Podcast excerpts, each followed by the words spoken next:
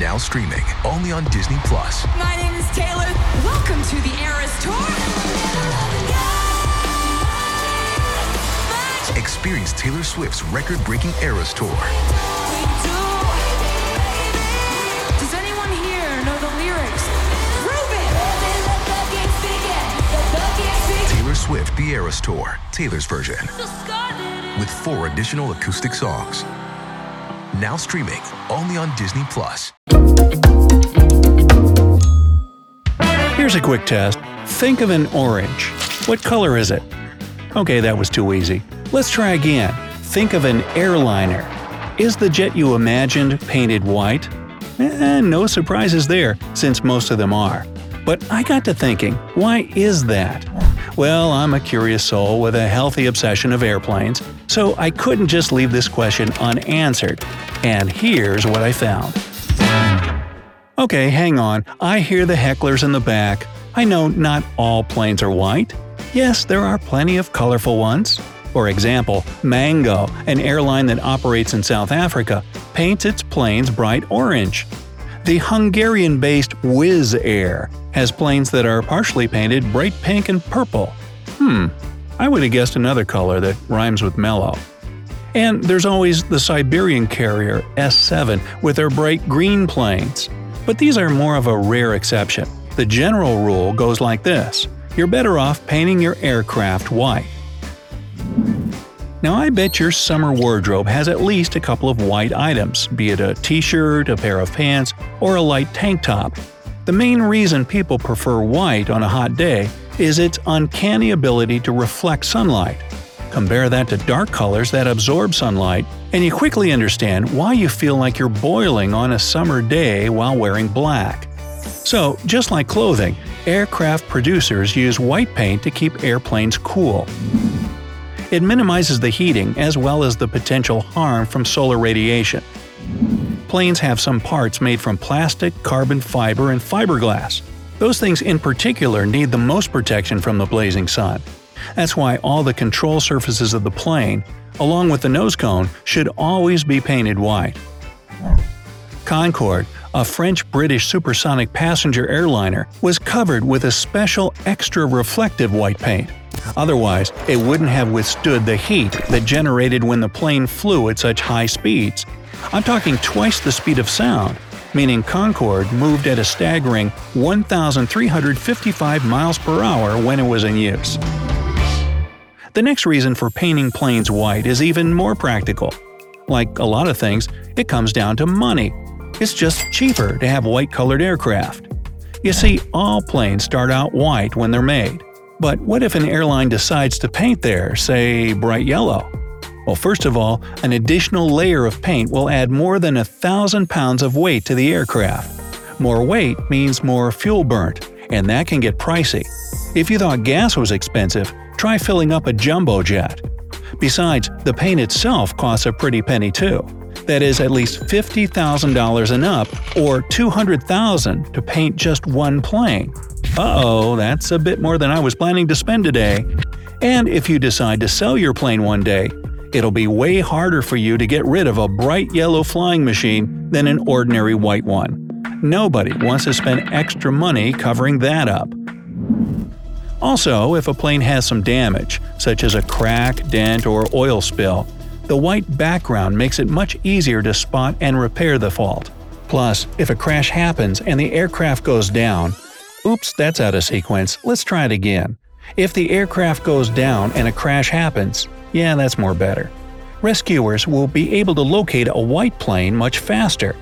Finally, one 2011 study found that birds don't fly into white or light-colored planes as often as they do with darker ones. Okay, so that answers my question. But why do they have to fly so high? The cruising altitude of most commercial jets is about 35,000 feet. Ooh, don't look down. Now, why can't they fly just high enough to avoid crashing into tall things like skyscrapers and mountains? Turns out this altitude isn't some randomly chosen number. First, the higher you rise above the ground, the thinner the air becomes. It means that aircraft face less resistance and burn less fuel to fly through such thin atmosphere. Granted, there are models that do better in the thicker air at lower altitudes, but I'm generalizing here. Anyway, planes have one more crucial reason for flying so high, and you'll like this one. At higher altitudes, there's no need to worry about flying into a thunderstorm or getting stuck in a cloud. Well, just kidding on that last bit. But even though planes can travel through clouds, it isn't a smooth ride because of turbulence. Yes, the dreaded T-word often sends passengers into a panic when they feel it. No pilot or crew wants to deal with that if they can avoid it. The takeaway here? Keep your seatbelt fastened at all times while the plane is in the air. The 35,000-foot cruising altitude is also much higher than most birds fly. And since a bird or two can bring an entire plane down – it's rare, don't worry – it's still better to be safe than sorry. Even if the plane comes out the winner, there's still a lot of expensive damage. And last but not least, if something goes wrong during the flight and the plane starts to plummet, the height will play the role of a safety cushion.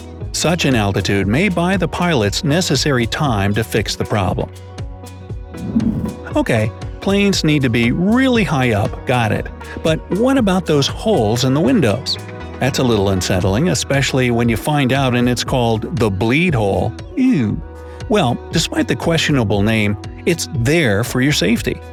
The aircraft cabin is pressurized during the flight. If it wasn't, you and everyone else, including the pilots, would pass out as soon as the plane got up to its cruising altitude. You ever wonder why they turn up the AC and pump all that air into the cabin? It's a way to create the same air pressure your body is used to on the ground. Meanwhile, the difference between the pressure outside and inside the cabin is so great that the inner condensed air desperately struggles to get out of the plane where it's a lot roomier. Enter the ominous hole. The thing is, plane windows have three panes. The first one is the one you leave your fingerprints on when you curiously investigate what looks like something that shouldn't be there. The second, with the bleed hole in it, is in the middle, and the outer takes all the brunt of the pressure difference. The purpose of the tiny hole is to make sure that the cabin pressure is applied only to the outer pane. Also, if something happens to this third pane and it gets smashed, the middle layer will be able to protect you from the lack of air pressure outside. So, yet again, nothing to worry about. Aircraft engineers know what they're doing. And there's one more question that seems to bother a lot of people. Why don't airplanes fly over the North Pole? It turns out that planes must follow super strict rules when it comes to their flight routes. For example, commercial planes aren't allowed to fly over Tibet due to the towering peaks of the Himalayas. But surely the plane's cruising altitude is higher than even the tallest mountain in the world. Well, yeah, but not by much. Everest is just over 29,000 feet tall. That's only a 6,000-foot difference from the cruising altitude. A little too close for comfort. But that's not all. Imagine this. During a flight over the Himalayas, decompression occurs in the cabin, and all the passengers need to put their oxygen masks on immediately. Within a span of 15 to 20 minutes, the plane would need to descend to an altitude where the passengers will be able to breathe again. The problem is, there's a bunch of mountains in the way. Alright, we're heading off course. Let's return to the question of avoiding the Arctic. Admittedly, there might be charter flights that will deliver you to the North Pole. As for commercial airlines, it's a big no-no. First, a plane must always be within 60 minutes of an airport where it can land in case of an emergency. Now, this rule applies only to two-engine airplanes. So, big ones with 3 or 4 engines can cross the Arctic? Negative. If a plane goes down and crashes up there, it'll be next to impossible for survivors to endure such harsh conditions for very long. Not to mention, pilots say flying close to one of Earth's magnetic poles is a nightmare, since navigational equipment tends to wig out. Not to mention, you're also getting into Santa's airspace, and he's keeping a list and checking it twice, so you don't want to be naughty, you want to be nice. So there.